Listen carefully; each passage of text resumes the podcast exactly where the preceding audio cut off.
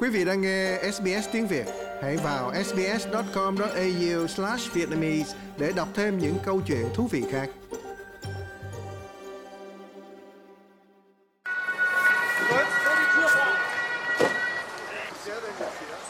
Âm thanh của cảnh sát tức tốc xông vào bên trong một tòa nhà ở thành phố Hamburg tại Đức, nơi đó một số người đã bị chết trong một vụ nổ súng.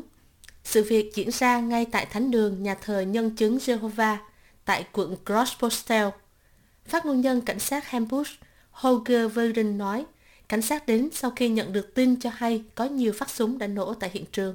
Die Polizeibeamten, die dort reingegangen sind, haben dann auch Personen aufgefunden, die ähm, möglicherweise durch Schusswaffe schwer verletzt und teilweise... The police officers who went in there then also found people who have Các nhân viên cảnh sát đến đó sau đó cũng tìm thấy nhiều người bị thương nặng do súng và một số người bị thương trầm trọng. Bản thân các nhân viên cảnh sát sau đó cũng nghe thấy một tiếng súng khác từ tầng phía trên của khu nhà và họ đã đi lên lầu và tìm thấy một người khác ở đó.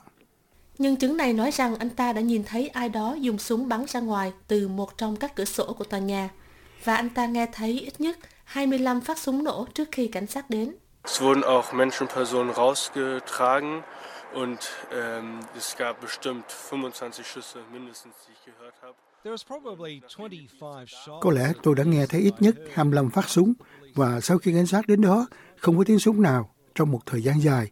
Sau khoảng 5 phút thì có một phát súng duy nhất.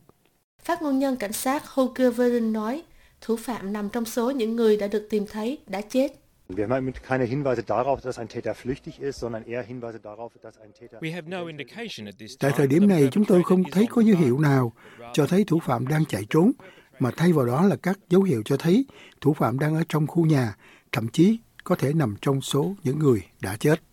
Chính phủ Đức nay đang chịu áp lực siết chặt luật sử dụng súng sau vụ tấn công chết người ở thành phố Hamburg.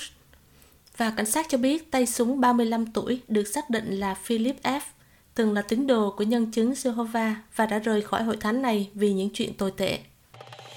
Quý vị muốn nghe những câu chuyện tương tự có trên Apple Podcast, Google Podcast, Spotify hoặc tải về để nghe bất cứ lúc nào.